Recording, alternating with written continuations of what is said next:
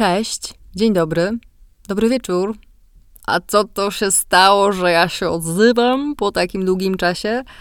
No, jeżeli jesteś osobą, która słucha odcinków podcastu ciągiem, z lekkim opóźnieniem, to nie zauważysz wielkiej różnicy. Natomiast jeżeli jesteś osobą, która słucha na bieżąco, no to pewnie te różnice zauważyłaś, zauważyłaś, że minęły ponad dwa miesiące od publikacji ostatniego odcinka. Co się wydarzyło po drodze? Dlaczego ja nie nagrywałam? I przede wszystkim, dlaczego nagrywam znowu? Po pierwsze, miałam dość duże zawirowania w moim życiu zawodowym, nazwijmy to tak delikatnie. Po drugie, zaczęłam się uczyć nowych i mocno absorbujących rzeczy. A po trzecie, mówiąc bardzo wprost i najważniejsze, mm, byłam raczej w kiepskiej formie psychicznej. Więc chęci do tego, żeby usiąść przed mikrofonem i coś mówić, albo na przykład wsiąść na rower i dokądś sobie jechać, były raczej bardzo małe. Dlatego musiałam trochę zadbać o moją głowę, przy okazji Was też mocno, bardzo mocno do tego zachęcam.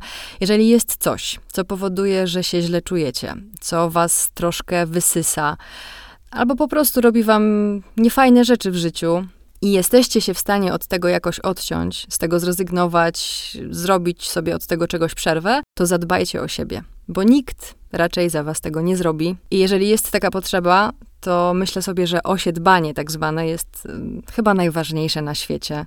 Dbanie o głowę, która jest tak samo ważnym elementem jak wszystkie inne części ciała, o ile nie jednym z najważniejszych, więc dbajcie o siebie.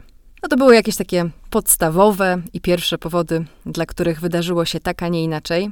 A dlaczego nagrywam? Miałam poczucie winy, takie trochę, że mija jeden miesiąc. Potem minął drugi, a ja nadal nie zrobiłam żadnego książkowego podsumowania. Naobiecywałam wam też przy okazji różne rzeczy, nagadałam i nic się nie wydarzyło. No i może faktycznie osoby, które śledzą mnie na Instagramie, to coś tam widziały, co aktualnie czytam i co sobie myślę o niektórych książkach, ale wy, którzy i które słuchacie, no to nie bardzo. Więc to jest trochę nie fair, a ja bardzo nie lubię być nie fair, dlatego teraz nadrabiam. Poza tym nie ukrywam, że też chciałabym już wypuścić te wszystkie moje myśli z głowy, przede wszystkim je jakoś poukładać i ich nie zgubić, bo to też nie będzie jakimś wielkim odkryciem, że im więcej czasu mija od czegoś, co robimy, czego się uczymy, co czytamy, tym mniej pamiętamy nawet jeżeli robiliśmy notatki. No i niestety tak też jest ze mną, dlatego to podsumowanie nie będzie jakoś bardzo wnikliwe, chociaż dość długie, no bo to podsumowanie dwóch miesięcy przecież. I punkt trzeci, dlaczego nagrywam, jest taki, że wreszcie, no, no w końcu, zachciało mi się nagrać cokolwiek. I odblokowała mnie po raz kolejny Fundacja Słowo i Kropka, oraz platforma Nasze Czytanie, z którą już miałam okazję współpracować przy nagrywaniu audiobooka Quo Vadis wśród znakomitych głosów lektorów i lektorek. A teraz zgłosiłam się do nagrania innej książki. W momencie, kiedy ten odcinek podcastu jest publikowany, to audiobook jest już właśnie od y, kilku dni dostępny na platformie Nasze Czytanie, więc mogę wam zdradzić, co to za książka. Książka jest bardzo wakacyjna. Robinson Crusoe i ja się bardzo ucieszyłam, kiedy się dowiedziałam, że mogę nagrać jeden rozdział właśnie do tej książki, no i znaleźć się po raz kolejny w gronie świetnych głosów lektorskich i dołożyć moją cegiełkę do tego, żeby ktoś mógł sobie za darmożkę posłuchać tego w sieci. Jeżeli oczywiście też macie ochotę, to bardzo serdecznie Was zapraszam. A przy okazji, jeśli nie mieliście szansy do tej pory posłuchać mojej rozmowy, odcinka z Pawłem Wódczyńskim, współzałożycielem Fundacji Słowo i Kropka oraz Platformy Nasze Czytanie, jednym z wielkiej czwórcy, to serdecznie Was zachęcam. Dowiecie się z tego odcinka więcej na temat tego projektu. Tam się trzeba trochę cofnąć w czasie. To był odcinek 13 dokładnie. Z tej rozmowy, którą zresztą bardzo miło wspominam i która jak do tej pory jest jedynym dialogiem w tym podcaście, chociaż cały czas mam nadzieję, że nie ostatnim pośród wszystkich moich monologów. E, w tej rozmowie zdradzamy na przykład, jak się nagrywa audiobooki w F16. Hmm, polecam serdecznie. Ale dobra, przechodzimy w końcu do marginałek. Podsumowanie marca i kwietnia w maju, bo kto mi zabroni, prawda? Z ankiety, którą przeprowadziłam na Instagramie, pytając was, czy chcecie dwa krótsze odcinki, czy jeden dłuższy, wyszło, że jednak jeden dłuższy. Więc jak ktoś na przykład teraz zabiera się za prasowanie, albo wybiera się na rower, albo na spacer, no to myślę, że taki dłuższy odcinek wiedzie jak złoto. Przed Państwem 12 książek czytanych w trakcie wiosny przeze mnie i myślę, że też nadających się całkiem nieźle, przynajmniej niektóre, na wiosnę. Będzie też jedna nie książka. Let's go! marzec. To miał być bardzo kobiecy miesiąc, więc z opowieściami o kobietach w roli głównej. No i tak właśnie było. Chociaż po drodze nieplanowanie wpadły też dwie nieco inne książki, ale o tym za chwilę. W marcu przeczytałam siedem pozycji, każda była zupełnie inna i każdą mogę polecić z ręką na sercu. Anapurna Góra Kobiet autorstwa amerykańskiej alpinistki, feministki, pisarki, publicystki i naukowczyni Arlene Bloom. Ta książka została uznana przez National Geographic Adventure Magazine za jedną ze stu najlepszych przygodowych książek wszechczasów. Autorka w tej książce opisuje, i to jak opisuje, pierwsze kobiece wejście na Anapurnę. Erlin Blum, liderka tej wyprawy, w rozmowie z Gazetą Wyborczą powiedziała tak: To było pierwsze kobiece wejście na ośmiotysięcznik. Miałyśmy nadzieję, że okaże się jednym z łatwiejszych i bezpieczniejszych.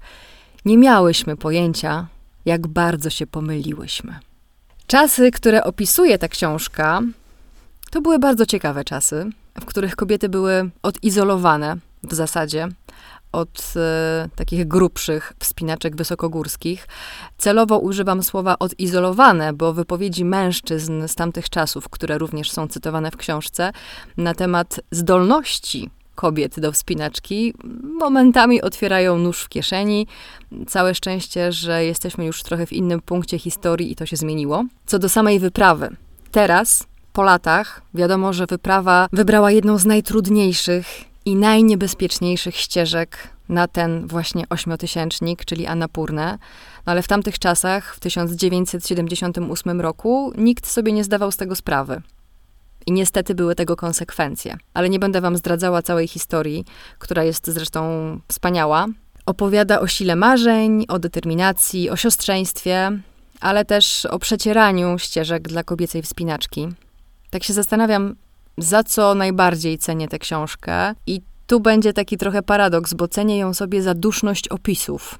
Tam nie ma w tej książce tak znanego z innych książek górskich heroizmu, chwały, takiego romantycznego mitu himalaisty, który zdobywa szczyt. Jest za to to, o czym już na szczęście od pewnego czasu himalaiści mówią dużo częściej, himalaiści i himalaistki, czyli jest ból, jest pot, łzy, frustracje, nuda straszliwa podczas siedzenia w bazie, kłótnie między wspinającymi się, często bardzo trudne i żmudne negocjacje z szerpami, ta książka jest odarta z mitu romantycznego himalaizmu, a jednocześnie pokazuje, jak umacnia się przyjaźń w trudnych warunkach i jak ta przyjaźń i ta wyprawa mm, potrafiła scalić między sobą dziewczyny, które brały w niej udział. Właśnie, czytając książkę, dowiecie się też, kim były kobiety, które wybrały się na tę wyprawę i ile miały lat i czym się zajmowały. To jest arcyciekawe, naprawdę. Niektóre z tych informacji są bardzo zaskakujące. Yy, przy okazji też ciekawostka.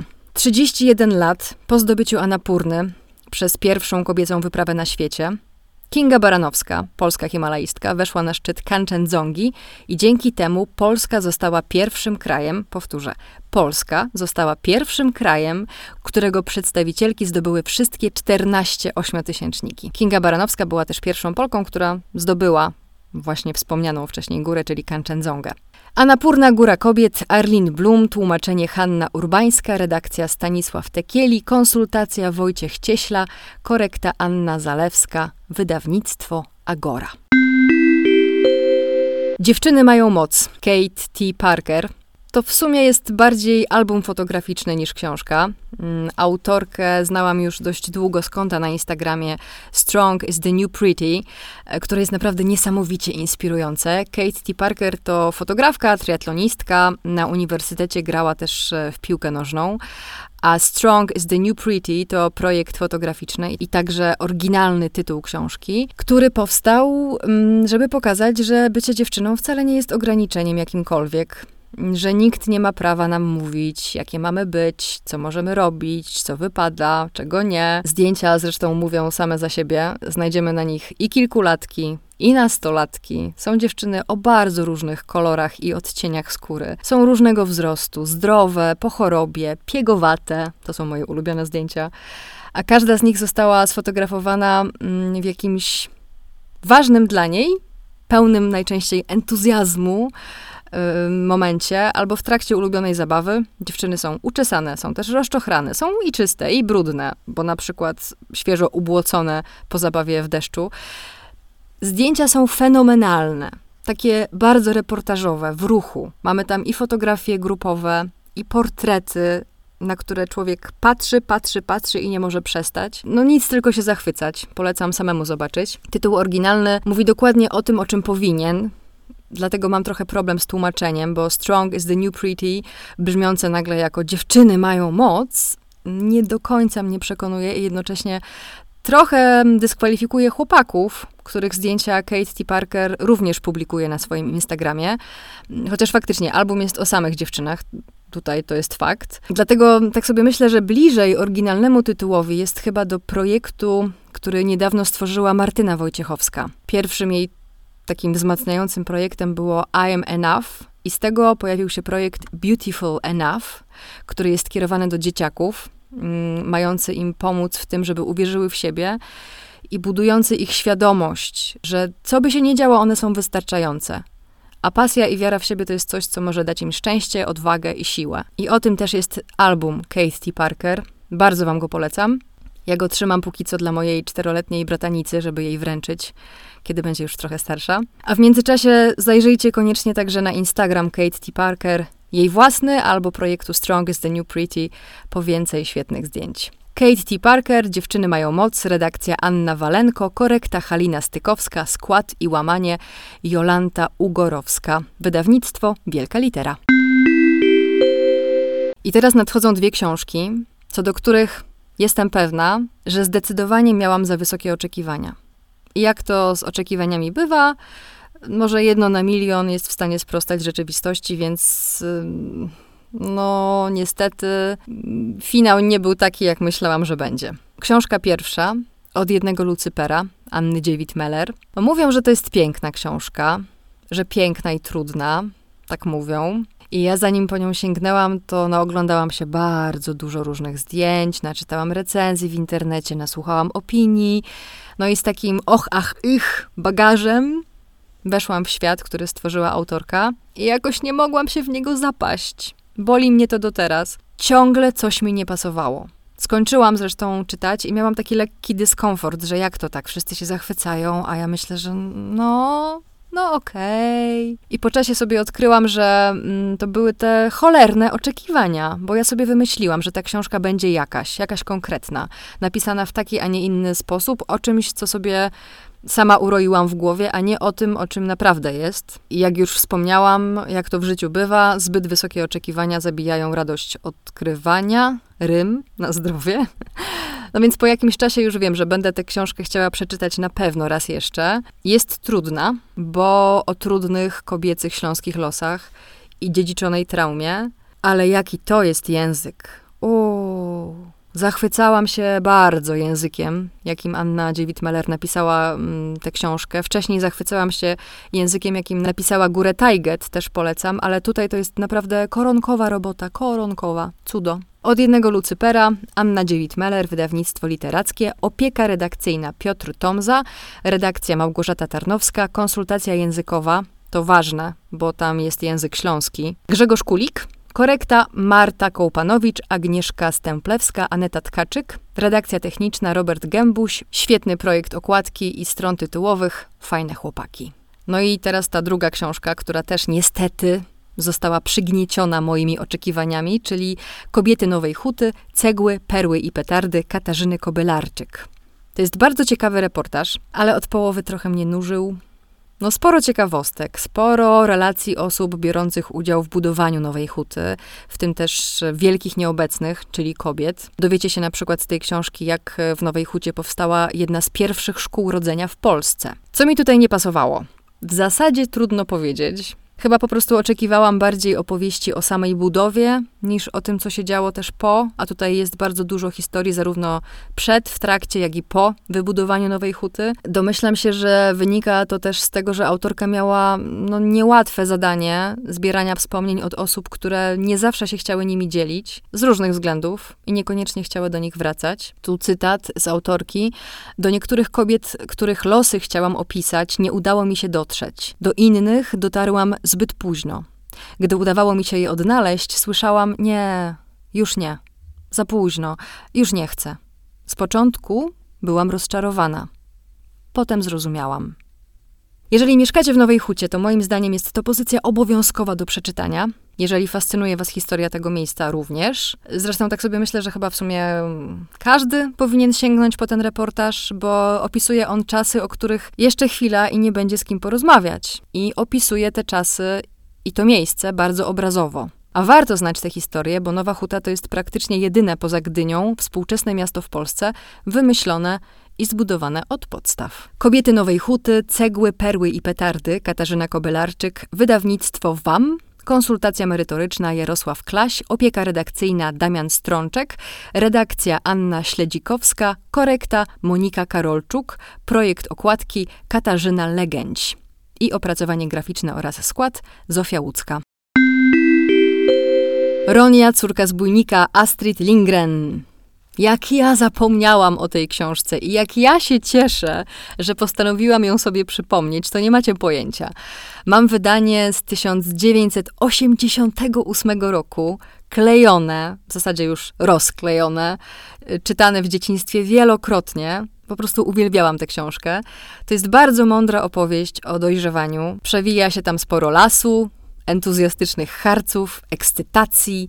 To trochę taka opowieść o dzikiej dziewczynce, którą chyba każda kobieta ma w sobie. Już teraz wiem, dlaczego jak mi źle, to ja muszę do lasu, bo w dzieciństwie tyle razy czytałam Ronię, albo tyle razy Ronia była mi czytana, e, że chyba mi to weszło do głowy podprogowo. Jeszcze tam te piękne nazwy, tłumaczenie, pupiszony. Mm Naprawdę cudo. Dowiedziałam się też, że książka została napisana w 1981 roku, więc.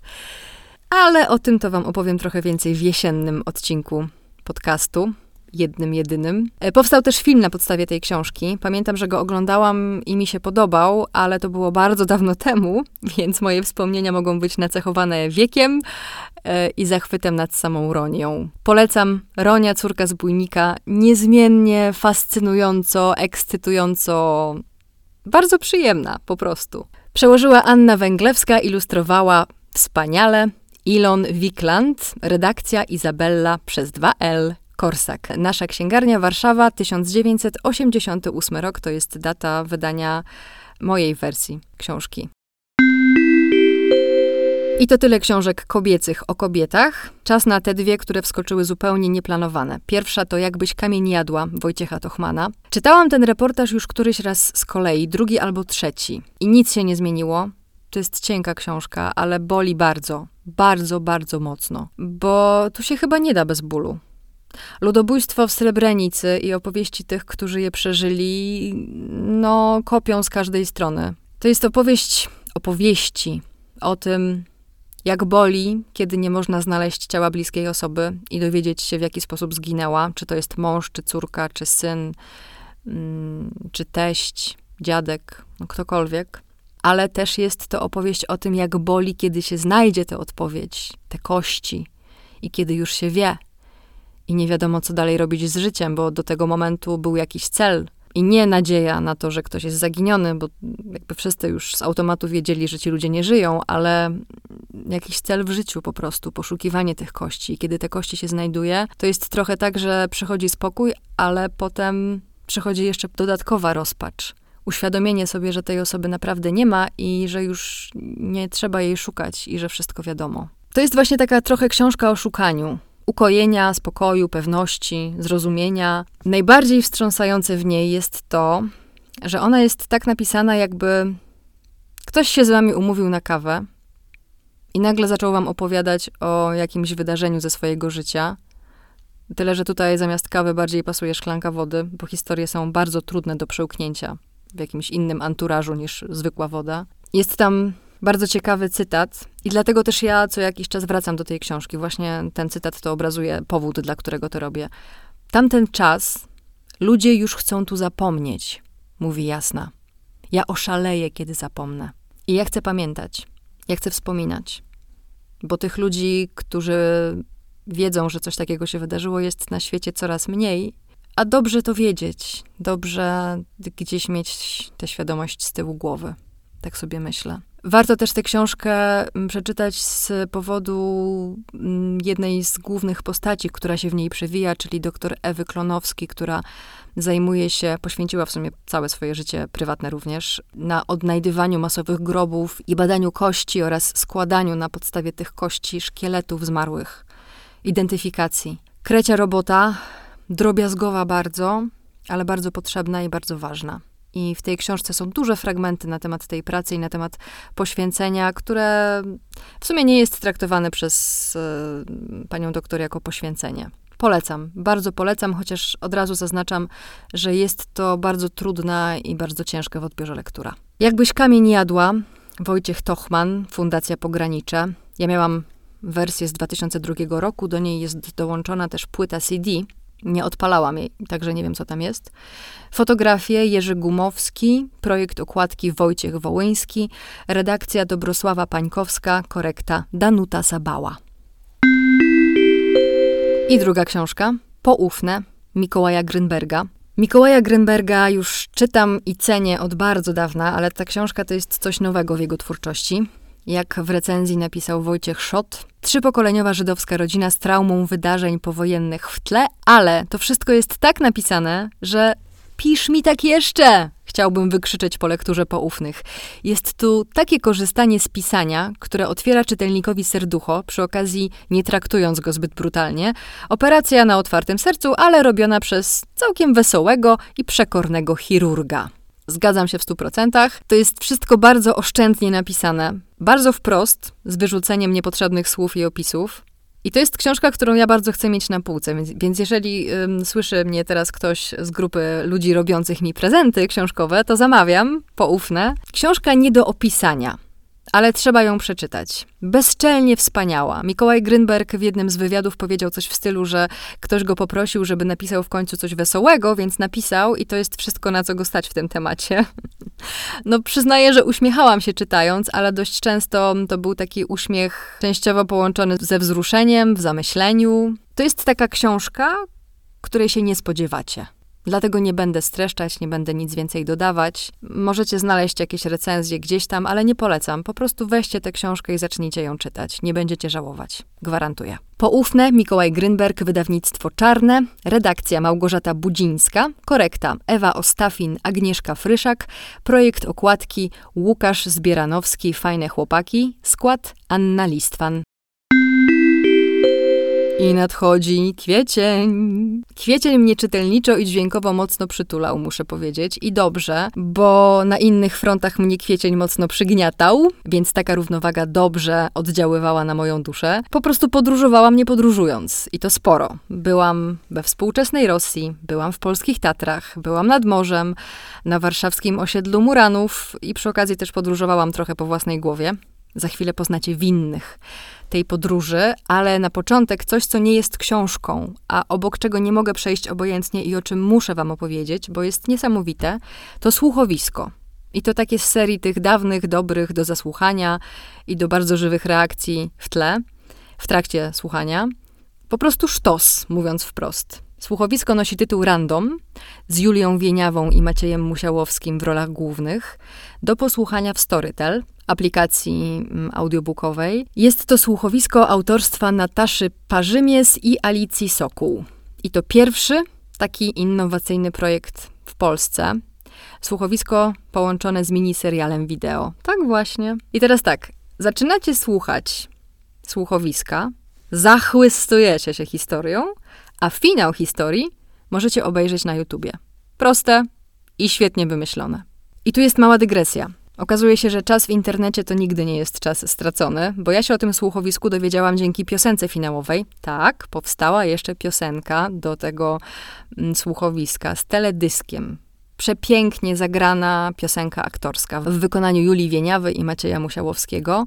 Piosenka była recenzowana przez Gosię Sacałę, trenerkę głosu, której kanał obserwuję. Bardzo wam ten kanał polecam. I Gosia nagrała swoje pierwsze słuchanie tego kawałka, reakcję i odlatywała w trakcie słuchania, a ja odlatywałam razem z nią, a potem musiałam po prostu, nie miałam innego wyjścia, włączyć to słuchowisko i odleciałam sobie po raz kolejny. To są, słuchajcie, wszystkie zakochania przez internet w jednej historii. Chociaż zaznaczam, że gdyby to była książka, to mogłabym nie przebrnąć. Byłaby dosyć sztampowa, ale w wersji dźwiękowej z głosem Julii Wieniawy, Macieja Musiałowskiego, z tym całym słuchowiskowym udźwiękowieniem w tle, to jest brylancik. Naprawdę.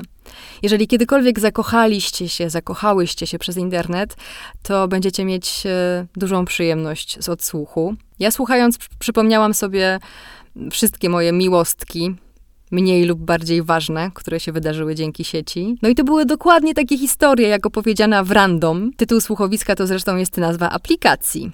Mm, więcej nie powiem. Tekst do utworu tytułowego, który znajdziecie na YouTubie, Zabierz tę miłość, napisał um, odtwórca jednej z głównych ról, czyli Maciej Musiałowski. No miałam ciary słuchając i utworu, i słuchowiska. Samo słuchowisko trwa półtorej godziny, więc bardzo Was zachęcam, zróbcie sobie dobrze na duszę i na wiosnę i posłuchajcie. Ja w trakcie czułam się, jakbym się zakochiwała po raz kolejny. Świetna opcja na ciepły czas za oknem. Super. I wjeżdżają książki. Na początek tekst Dimitrija Glukowskiego. No i znowu, e, łączenie internetowych kropek zadziałało, ruszyło magię, bo o tej książce dowiedziałam się z webinaru o dialogach i cytatach w beletrystyce organizowanym przez Ewę Popielarz. Ewa, pozdrawiam przy okazji, która stworzyła Akademię Korekty Tekstu, do której dołączyłam w tym roku. Ewa to jest kobieta wszechogarniaczka i jednocześnie mega inspiracja, plus chodząca merytoryka i cierpliwość, bo tak sobie myślę, żeby wyjaśnić po raz setny komuś jakieś reguły języka polskiego albo po raz tysięczny, to naprawdę trzeba mieć dużo cierpliwości. No i podczas tego webinaru, o którym wam wspomniałam, mm, pokazywane były przykłady z literatury, z bardzo różnych książek, jak zastosowano tam cytaty i dialogi. I wśród tytułów pojawił się właśnie tekst Dimitrija Glukowskiego. Ktoś napisał, że super, ktoś inny, że a, poprzednie książki były lepsze, a że ja w ogóle nie znałam autora, nic nie wiedziałam, i nadal nie chciałam nic wiedzieć, to sobie weszłam szybciutko na mm, stronę online mojej biblioteki, wpisałam tytuł, okazało się, że książka jest, zamówiłam, pojechałam, odebrałam, zaczęłam czytać i pożałowałam. Tak, pożałowałam. To, ile razy przewracałam oczami czytając tę książkę. Bałam się, że mi oczy wpadną do środka głowy i już nie wrócą na miejsce. I co jakiś czas miałam takie Mm, ale nie można tego wprost powiedzieć czy napisać. Naprawdę trzeba robić taką metaforyczną nadbudówkę. Po co te zdania wielokrotnie złożone? Oj, oj, oj, oj, oj, oj.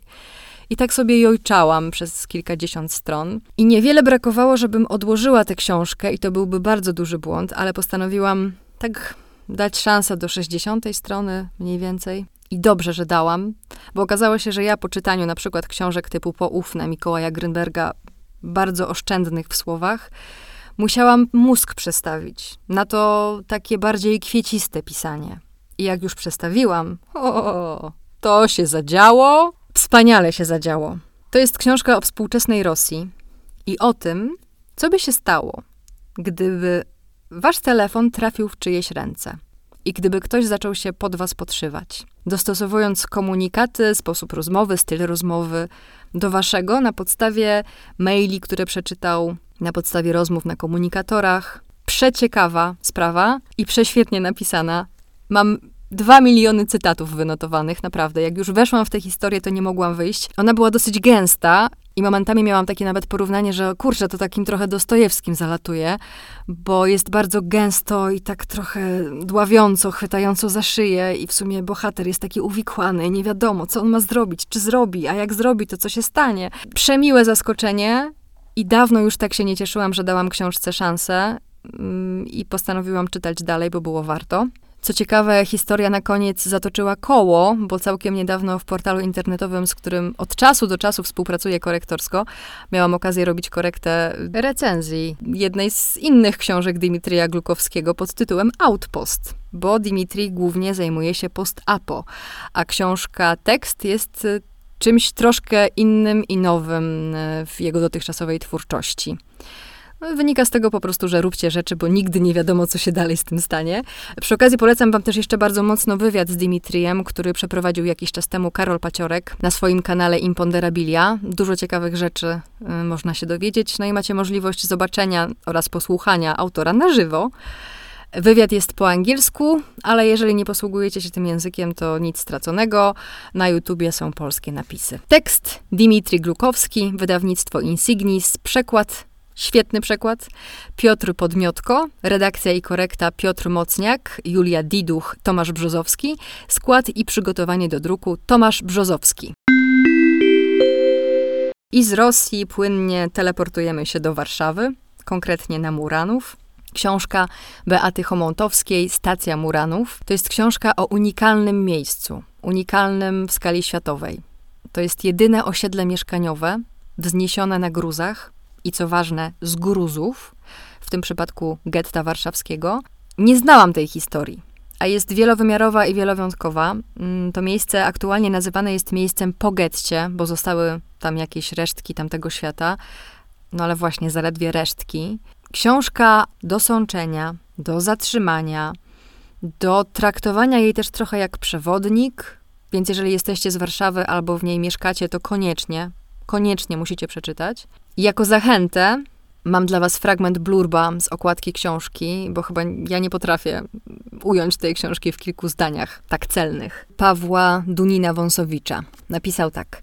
Stacja Muranów Beaty Homontowskiej to książka kłącze – wyrastająca z gruzów dawnej warszawskiej dzielnicy północnej.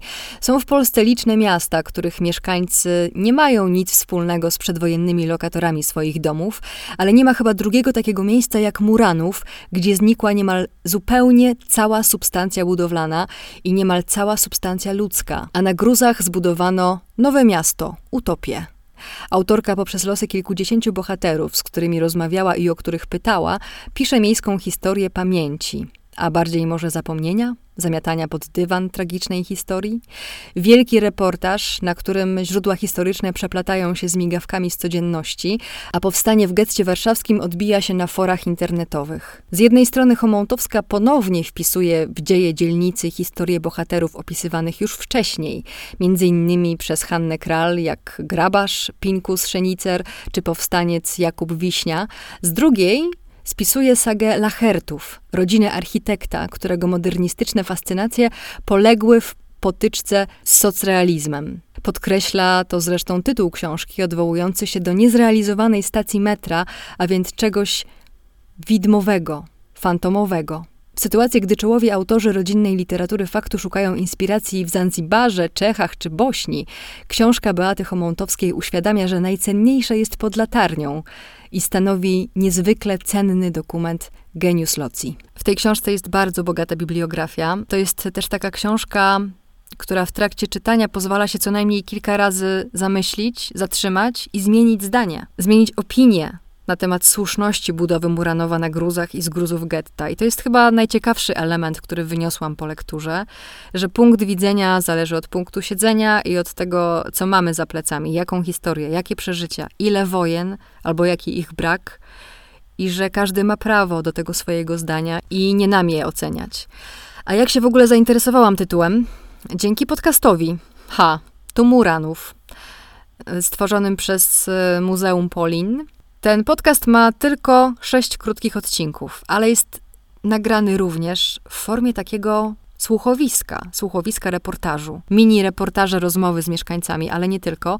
Jak mówią o nim twórcy, czyli właśnie Muzeum Polin, to jest wielogłosowa opowieść o historii warszawskiego osiedla od czasów przedwojennych. O tej części Warszawy opowiadają świadkowie historii, współcześni mieszkańcy, ale też osoby związane z warszawskim osiedlem. Wśród nich Halina Birenbaum, ocalona z Holokaustu, polsko-izraelska pisarka i poetka, Krystyna Budnicka, pedagogzka i świadek dramatu warszawskiego getta, pisarz i publicysta Józef Hen oraz Marian Marzyński, scenarzysta i reżyser filmów dokumentalnych. Autorem podcastu Tumuranów jest Bartosz Panek, uznany autor reportaży i dziennikarz radiowy, laureat Pri Italia, jednego z najważniejszych wyróżnień dla twórców radiowych na świecie. Bardzo Wam tę dźwiękową opowieść polecam. Dostępna jest na YouTubie, na Spotify i w różnych innych aplikacjach podcastowych. Sześć krótkich odcinków, ale pozwolą Wam się one przenieść na Muranów i też przy okazji trochę przenieść w czasie. Stacja Muranów, Beata Homontowska, wydawnictwo Czarne. Projekt okładki Fajne chłopaki. Redakcja Magdalena Budzińska, konsultacja Jacek Leonciak, Jarosław Trybuś, korekta Magdalena Kędzierska-Zaporowska, Alicja Listwan. Redakcja techniczna Rafał Oleś, skład Zuzanna Szatanik, Rafał Oleś. I z Warszawy śmigamy w Tatry. Pięć stawów. Dom bez adresu. Autorstwa Beaty Sabały-Zielińskiej. O Boże szumiący, co to jest za książka cudna. Dowiecie się z niej na przykład, skąd wziął się przepis na słynną pięciostawiańską szarlotkę, po którą specjalnie, wiadomo, idzie się do schroniska, jak się zjeżdża na nartach w Dolinie Pięciu Stawów Polskich, jak się obchodzi tam Wielkanoc, jak się świętuje, niesamowicie się świętuje, śmigusa dyngusa, jak się nurkuje w Wielkim Stawie, a nawet, nawet jak sprząta się pięciostawiańskie szambo. No w tej książce jest bardzo dużo ciekawych historii, mnóstwo zdjęć, takich do dłuższego wpatrywania się, bo ciężko nie patrzeć na kogoś, o kim się przed chwilą czytało jakąś bardzo ciekawą anegdotę. Przeczytam wam fragment opisu z okładki. Od blisko stu lat schronisko prowadzi jedna rodzina, słynny ród Krzeptowskich. Z czym się mierzą, jak żyją, jak wychowują dzieci i jak tworzą miejsce, które stali bywalcy nazywają domem. Czy każdy znajdzie w nim miejsce? O codzienności, tej zwykłej i niezwykłej, opowiadają szefowe schroniska, Marychna i Marta, a w swoim pamiętniku ich babcia, Maria Krzeptowska oraz ludzie przez lata z nim związani. Autorka, czyli Beata Sabała-Zielińska, to jest rodowita góralka, przy okazji też publicystka i dziennikarka radiowa, przez lata była związana z Radiem Z. Współautorka i autorka kilku różnych książek o Zakopanem, między innymi o Toprowcach. Nie czytałam, ale znam dużo osób, które również polecają. Ja na pewno wam polecam Pięć stawów Dom bez adresu, bo dzięki tej książce wyjedziecie w Tatry, nie wyjeżdżając w Tatry i to jest najcenniejsza rzecz, tylko ostrzegam, że kończąc lekturę, niestety, stety w sumie, ma się dziką chęć, żeby natychmiast się znaleźć w pięciu stawach, ale ważne, koniecznie przez świstówkę, bo to jest chyba najpiękniejsze podejście. Pięć stawów, dom bez adresu, Beata Sabała-Zielińska, redaktor prowadzący Michał Nalewski, redakcja Dorota Koman, korekta Grażyna Nawrocka, Katarzyna Kusojć, łamanie Alicja Rudnik, wydawnictwo Pruszyński i Spółka. I na koniec dwa audiobooki, których zdarzyło mi się też posłuchać w marcu i w kwietniu. Czuła przewodniczka Natalii de Barbaro. To jest książka audiobook, do której podchodziłam z pewnym sceptycyzmem, bo zawsze tak mam, że jak wszyscy wokoło trąbią, że coś jest niesamowicie super i że ja muszę to przeczytać i to coś dopiero się pojawiło i miało premierę, to ja mam taki odwrót i myślę sobie, mm, może za rok. Miałam obawy, odczekałam. Pewnie bym czekała jeszcze dużo dłużej, ale pojawił się audiobook. I ten audiobook trochę rozbił system bo jest niesamowicie dobrze przeczytany. Do rąk dostała go Maja Ostaszewska i zrobiła z niego naprawdę wciągającą, bardzo kojącą i bardzo mądrą opowieść. To jest dla mnie wartość dodana książki, bo zupełnie szczerze mówiąc, nie jestem przekonana, czy chciałabym czułą przewodniczkę czytać w papierze i w ogóle czy dałabym radę przez nią przebrnąć, bo jest tam sporo różnej duchowości. To prawda. Mówię o tym, bo słyszałam głosy, że właśnie te elementy chwalone przez niektórych wszem i wobec z kolei innych odstręczają. No jest tego dużo, ale moim zdaniem jest też dużo innych rzeczy, które warto tak sobie zatrzymać dla siebie, czyli na przykład mm, archetypy kobiet. Właśnie. Zapomniałam powiedzieć. To jest książka głównie dla kobiet. Tadam. Wracając, archetypy kobiet. Y, bardzo ciekawie ujęte i myślę sobie, że chyba w każdym archetypie każda z nas może się znaleźć, chociaż w kawałku. I tu ważna jeszcze uwaga ode mnie, jeżeli ktoś pieje wam nad uchem, że powinnyście koniecznie przeczytać tę książkę, no to nie, nie powinnyście. Możecie, jeżeli chcecie. I tyle. Ja jestem zdania, że warto było dać szansę, nie żałuję, audiobookowi, bo w tej wersji książka nabrała tempa, dużo sensu i słucha się jej naprawdę z dużą przyjemnością. Przez papier mogłabym nie przebrnąć. Czuła przewodniczka Natalia De Barbaro, wydawnictwo Agora, czyta fenomenalnie Maja Ostaszewska. I drugi audiobook, Zaufanie, czyli waluta przyszłości, Michała Szafrańskiego. To było moje kolejne słuchanie po kilku latach od premiery książki i po raz kolejny na duży plus. Kto nie zna Michała Szafrańskiego, to od razu mówię, że to jest pierwszy polski podcaster. Chyba mogę to śmiało powiedzieć. Podcast więcej niż oszczędzanie pieniędzy. Serdecznie wam polecam. Michał nagrywał, zanim to jeszcze było modne, Prowadził poza tym też świetny, merytoryczny blog Jak oszczędzać pieniądze, od którego zresztą wszystko się zaczęło. Jego kariera blogowo-podcasterska. Książka nie jest wydmuszką. Mm, nie jest też gotową receptą na sukces. Jest za to rzetelnym opisem drogi autora ze wszystkimi cieniami i blaskami, tego co każdy odbiorca i twórca, nie tylko internetowy, wiedzieć powinien. No, czyli co tak naprawdę stoi za tymi nagłówkami, że ktoś, nie wiem, machnął milion w rok albo 7 milionów w kilka lat na pracy w internetach. Lektura jest bardzo pouczająca i merytoryczna, więc polecam ten audiobook, będę wracać, zwłaszcza, że czyta go sam Michał. Zaufanie, czyli waluta przyszłości, moja droga od zera do 7 milionów z bloga. Michał Szafrański, grupa wydawnicza Relacja, czyta Michał Szafrański. Uff, koniec. Udało się. Długi odcinek, ale dobrnęliśmy. Jeżeli odcinek Wam się podobał, to zapraszam oczywiście do subskrypcji mm, podcastu, łapek w górę w aplikacjach podcastowych i na YouTubie oraz do komentowania na Instagramie. Niedługo pojawi się tam także wpis z wybranymi cytatami z omawianych przeze mnie książek, więc warto zajrzeć. I co? Czytajcie, słuchajcie na zdrowie, a przede wszystkim spacerujcie i idźcie na przykład na rower. Jest wiosna. Do usłyszenia wkrótce. Cześć!